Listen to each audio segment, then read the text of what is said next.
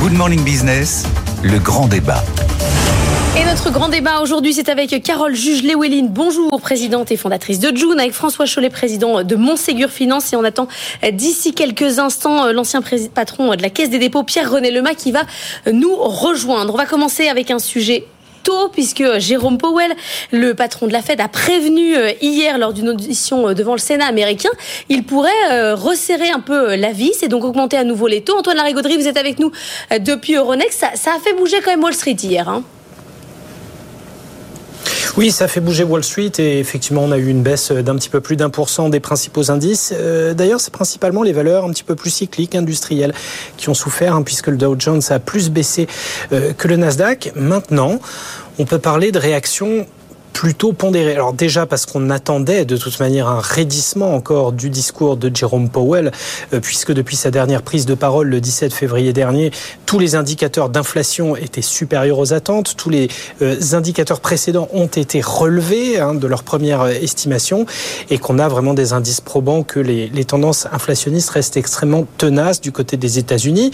En plus, il s'est voulu extrêmement franc concernant le dynamisme du marché de l'emploi, qui reste un problème pour lui à gérer, Et effectivement, on a des marchés qui globalement s'attendaient à un durcissement du discours, mais ne sont pas non plus sombrés dans le pessimisme à outrance. On reste quand même sur du anticipé, on va dire.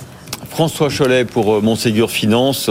Certains ont pris un peu leur désir pour des réalités il y a quelques semaines. En vérité, les taux vont sans doute continuer à augmenter et peut-être plus à un rythme plus soutenu et plus haut que prévu. Est-ce que c'est une mauvaise nouvelle pour les investisseurs en général ? Alors, d'abord, le discours, c'était une surprise. Enfin, on s'attendait pas à un discours aussi au quiche de la part du patron de la Réserve fédérale américaine.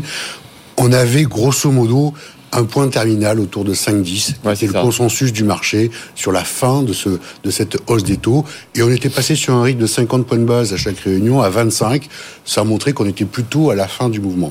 Le discours d'hier vient dire la chose suivante. Attention, a priori, on pourra réaccélérer si jamais on se fait déborder par les chiffres macroéconomiques.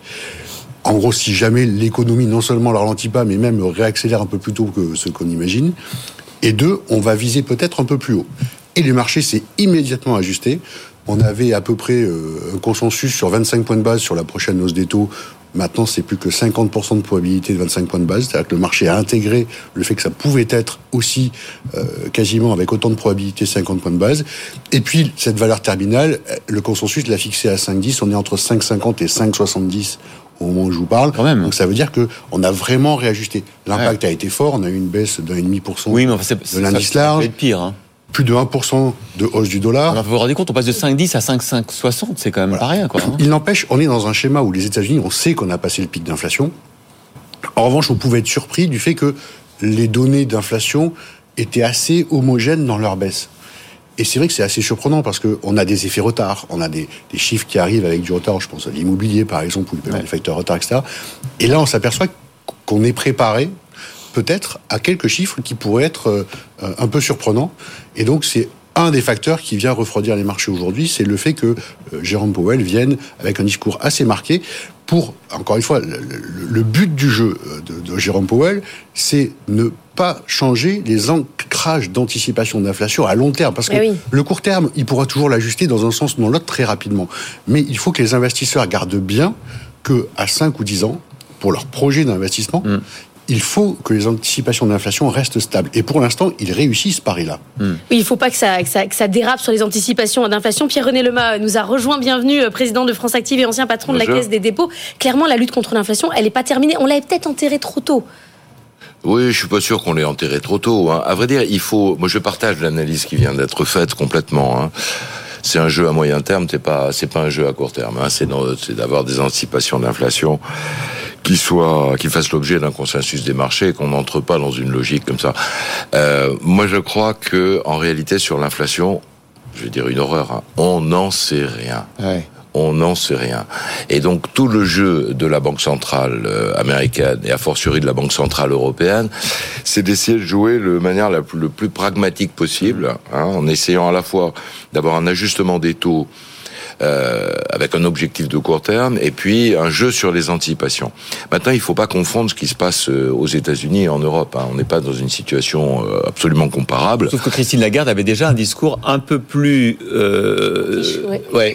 serré que celui de Powell il y a quelques semaines. Donc, on peut imaginer qu'elle va, elle sera aussi sur cette ligne. Alors, on va voir le 16 mars, puisqu'il y a une réunion de la Banque Centrale européenne le 16 mars. Donc, on va voir à ce moment-là comment les jeux vont se jouer. Moi, je crois beaucoup à l'analyse de Villeroy de Galhau, le président de la Banque de France, qui en gros dit on est obligé d'avoir une attitude extrêmement pragmatique et puis on va avoir de manière progressive une augmentation des taux, pas forcément à chaque réunion de la Banque Centrale européenne, mais peut-être. Mais Pierre, il y a un élément qu'on a... Vous m'avez inquiété là quand même quand vous dites on n'en sait rien. Est-ce qu'il y a un risque de dérapage ? Est-ce qu'il y a un risque que le dentifrice sorte du tube sans pouvoir le faire rentrer ? C'est tout le jeu de la Banque Centrale, des banques centrales aujourd'hui, c'est d'essayer d'anticiper ce mouvement et de savoir de manière très très très pragmatique et à vrai dire sans une vision trop idéologique du sujet, comment on peut avancer. Non, je dis on n'en sait rien. Moi, mon analyse, c'est qu'on n'en sait rien. Ouais. On vient d'un monde qui est tellement différent. On vient d'un monde qu'un de mes collaborateurs de la Caisse des dépôts appelait le monde du zéro. Le monde du zéro, c'est un monde à taux zéro, à croissance zéro, à inflation zéro, et on est en train de revenir, de rentrer à nouveau dans un monde qui est un monde d'inflation, donc c'est un monde différent. Est-ce que l'inflation va déraper ? J'en sais rien. Carole Juge-Llewellyn, le monde du zéro, vous l'avez connu, vous, en tant que start-up, c'est terminé. Alors, il y a plein de choses déjà. Alors, c'est assez marrant cette discussion parce que c'est extrêmement technique, et il y a une chose qui me marque beaucoup, c'est qu'on parle énormément du taux d'inflation en disant 5%, 7%, 7%. Et puis, j'ai l'impression que la réalité des gens au quotidien est très différente. Vous avez des gens qui vont faire leurs courses et ils payent 20% plus cher leurs courses. Parce que c'est l'alimentaire. Non, mais je suis d'accord. Il y a beaucoup plus augmenté que le reste. Je suis d'accord, mais sauf qu'au quotidien, où est-ce que les gens, ils voient la différence ? Bah oui. Tout le monde n'est pas en train, à l'instant T, d'acheter une maison en se disant « Ah, si j'avais acheté la maison l'an dernier, le taux aurait été différent et j'aurais peut-être économisé quelques pourcents sur un prêt. » Le quotidien des gens, c'est ça. Et donc, le quotidien des gens, ils vont faire leurs courses, ils se rendent compte qu'ils payent 25-30% plus cher. On en a parlé la semaine dernière à propos de l'augmentation de les discussions de prix avec la grande distribution. Ouais. On rentre dans une phase qui va être extrêmement compliquée pour les gens et le climat social ne fait qu'amplifier ça. Donc, je pense que pour moi, c'est cette discussion-là parce que on peut débattre pendant des heures taux d'inflation X ou Y. À la fin de la fin, si les gens, ils dépensent 25% de plus pour se nourrir, c'est quand même plus important et moins théorique qu'un taux comme ça, quoi. Mais quand même, l'autre question est pour vous, Carole Juge-Llewellyn, qui est chef d'entreprise. La fin du zéro, ça veut dire que tous vos projets d'investissement aujourd'hui, il va falloir les financer pour beaucoup plus cher. Est-ce que ça vous inquiète ? Est-ce que vous êtes habitué à ça ? Est-ce que vous savez faire ? Alors, je pense qu'il y a deux cas de figure. Nous, dans le cadre des startups, on est dans un environnement qui est assez différent, puisqu'on a une rentabilité c'est quelque chose qui est assez rare chez les startups en règle générale. Vous parlez d'argent, quoi, c'est ce que vous êtes en train de nous dire. Non, on gagne. Non, mais c'est pas. Non, Carole, elle en gagne de l'argent. Alors, j'en gagne pas forcément énormément, mais ce que je veux dire, c'est que le fait d'avoir. C'est pas une question de on gagne de l'argent, on n'en gagne pas, c'est une question, on a une entreprise qui est saine. Et là où des gens lèvent des centaines de millions d'euros pour recruter des tonnes de gens et entre guillemets travailler avec un EBITDA qui est extrêmement négatif, nous, le but, c'est d'avoir une entreprise saine. Donc, c'est pas une question on gagne de l'argent, on n'en gagne pas. C'est une question de bonne gestion financière de la boîte. Mais qu'est-ce que ça veut dire ? C'est qu'en tant que start-up, c'est plus facile de sécuriser de la dette, puisque là, en gros, c'est un sujet de dette, quoi. Quelle est notre capacité à aller chercher de l'argent ? On sait que les levées de fonds, en ce moment, c'est extrêmement compliqué. Alors, soit vous êtes une start-up avec une valorisation qui est cohérente avec le marché, et donc vous êtes capable de lever de l'argent, soit vous avez besoin de lever de la dette bancaire, et la dette bancaire est plus difficile à aller chercher si vous êtes une structure à risque, comme une start-up qui vient d'annoncer 20% de licenciement de ses effectifs et qu'avec ça, ils sont même pas capables d'aller chercher une ligne d'EBITDA. Et donc, c'est ça l'enjeu. C'est plus un rééquilibrage du monde des startups où finalement, on demande aux startups d'agir comme des PME en ayant un PNL qui est cohérent et qui est propre, alors que pendant 20 ans, on nous a dit allez chercher de la croissance, quel que soit le prix. Et c'est pour ça le monde change, c'est ce que disait. Voilà, et c'est pour ça que vous disiez, Pierre-René Lemas, tout change. On n'est plus dans le même paradigme. On n'est plus du tout dans le même paradigme. La manière d'aller chercher de l'argent, et notamment d'aller chercher de la dette, devient aujourd'hui une galère. Ouais. Pour des raisons qui sont liées au taux et à tout ce qu'on a dit tout à l'heure. Ça, c'est certain. En plus, il y a une espèce de frilosité aujourd'hui de l'ensemble de l'industrie financière par rapport à ça, qui est un problème en soi. alors qui est un problème en général non exprimé, que j'exprime d'autant plus que je ne suis plus patron de la Caisse des dépôts, mais qui est une réalité. Et donc, voilà. Et le premier point que vous évoquiez tout à l'heure est majeur, c'est-à-dire que les gens ne comprennent pas de quoi on parle quand on parle du taux d'inflation... en général, alors a fortiori, quand on dit taux d'inflation sous-jacent par rapport au taux d'inflation réel, en y ajoutant le paquet alimentaire et le paquet énergétique, les gens sont perdus. Ils voient ce qui est immédiat. Et ce qui est immédiat, c'est le caddie du supermarché. Allez, deuxième débat ce matin, celui des grandes familles, des grandes fortunes françaises qui sont donc devenues, l'an dernier, le premier actionnaire du CAC 40. Plus de 21%. Vous nous rappelez les chiffres, Antoine Larigauderie ? Oui, effectivement, 21,5% de la valorisation du CAC 40 est détenue par des familles fondatrices ou propriétaires, en augmentation de 2 points par rapport à l'exercice précédent. Alors, les trois premiers actionnaires sont trois familles liées au secteur du luxe. Bernard Arnault qui a 7% du CAC 40 via ses 48% dans LVMH.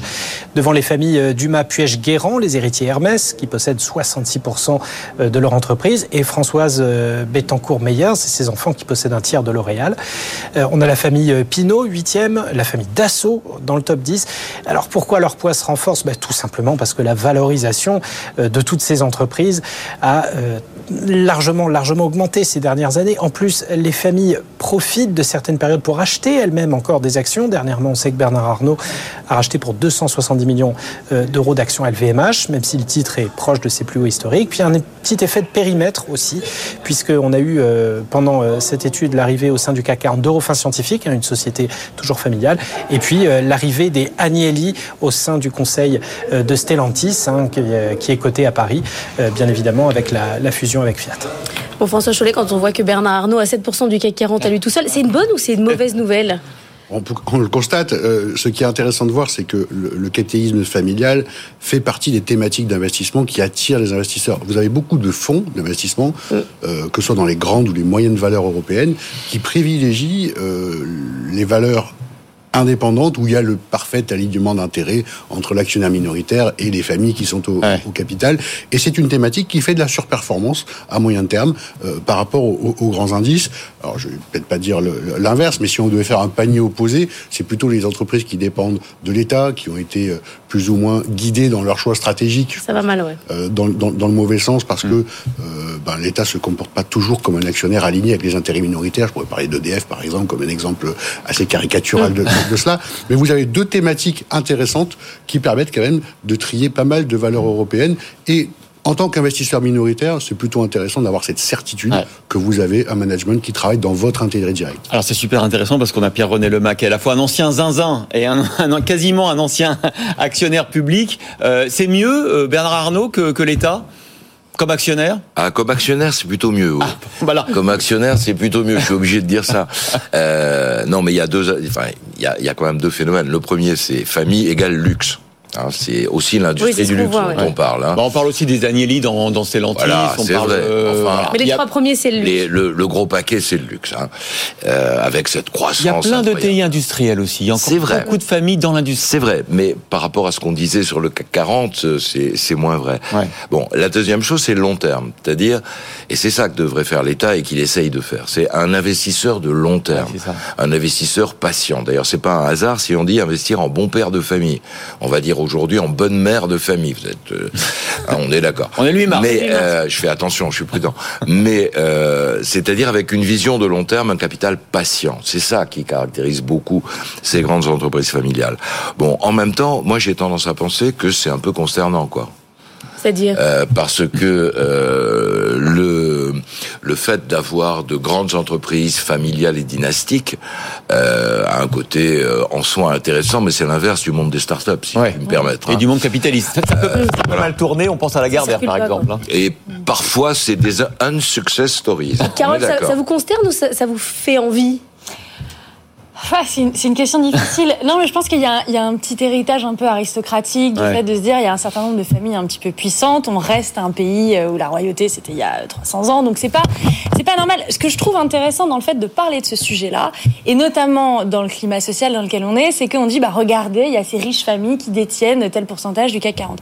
Petit 1, c'est des familles françaises qui sont en France, qui ont des entreprises françaises qui perdent leurs impôts en France. Ouais. Donc ça, j'ai envie de dire, c'est quand même mieux. Il y a Blackrock qui est 4e ou 5e de la liste. Oui, c'est pas ça. Français, hein. Non. Et puis en termes de ESG, on peut repasser. Donc, ce que je trouve intéressant, c'est ça. Et c'est aussi ce que ça dit sur l'éducation à la finance du grand public et à l'économie du grand public. Au final, qu'est-ce que ça montre ? Des familles qui sont puissantes, qui sont très éduquées, savent qu'il faut diversifier son portfolio d'investissement. Donc, elles vont investir dans plein de choses très différentes. Arnault, Bettencourt et je ne sais plus qui, Pinault, ils ont aussi des fonds d'investissement. Peugeot aussi, pareil. Ils font du venture, ils investissent dans des startups, ils investissent dans plein de trucs différents. Ouais. Et ce que je trouve intéressant comme discussion, c'est plutôt comment est-ce qu'on est capable aujourd'hui d'utiliser ce genre d'exemple pour aller démocratiser un petit peu l'investissement et pour expliquer aux gens qui ont énormément mis d'argent de côté pendant les années Covid et qui aujourd'hui ont énormément d'épargne disponible, regardez, vous pouvez aussi investir de manière intelligente sur différentes plateformes. Je trouve que ça, c'est une discussion, à mon sens, un peu plus intéressante que il y a des gens qui sont riches en France et comme ils investissent beaucoup, on les retrouve beaucoup quoi. Oui, peut-être. Carole, il nous reste 45 secondes pour parler de la parité homme-femme et de la journée internationale de la femme. On en a beaucoup parlé dans cette matinale, je vous rassure, je vous invite à aller réécouter Elisabeth Moreno face à Emmanuel Le Chypre tout à l'heure. Il nous faudra 50 ans pour arriver à parité sur les salaires. Qu'est-ce que ça vous inspire ? C'est PwC qui nous dit ça. Moi, j'ai envie de dire, je suis extrêmement concernée parce que je suis une femme fondatrice, celle de ma boîte, donc je suis concernée. Je pense que ça vient aussi par l'exemple. Chez June, on a plus de 65% de femmes, on n'a aucun problème sur la parité des salaires entre les hommes et les femmes. Je pense que c'est une question d'exemple. Les quotas, c'est une chose, mais être capable de dire je prends la décision d'aller favoriser une femme sur un poste managérial, sur un poste à responsabilité, c'est hyper intéressant et donc il faut mener par l'exemple. Voilà, ça sera le mot de la fin. C'est quel beau mot de la fin. Merci Carole Juge-Llewellyn, merci Pierre-René Lemas et François Chollet.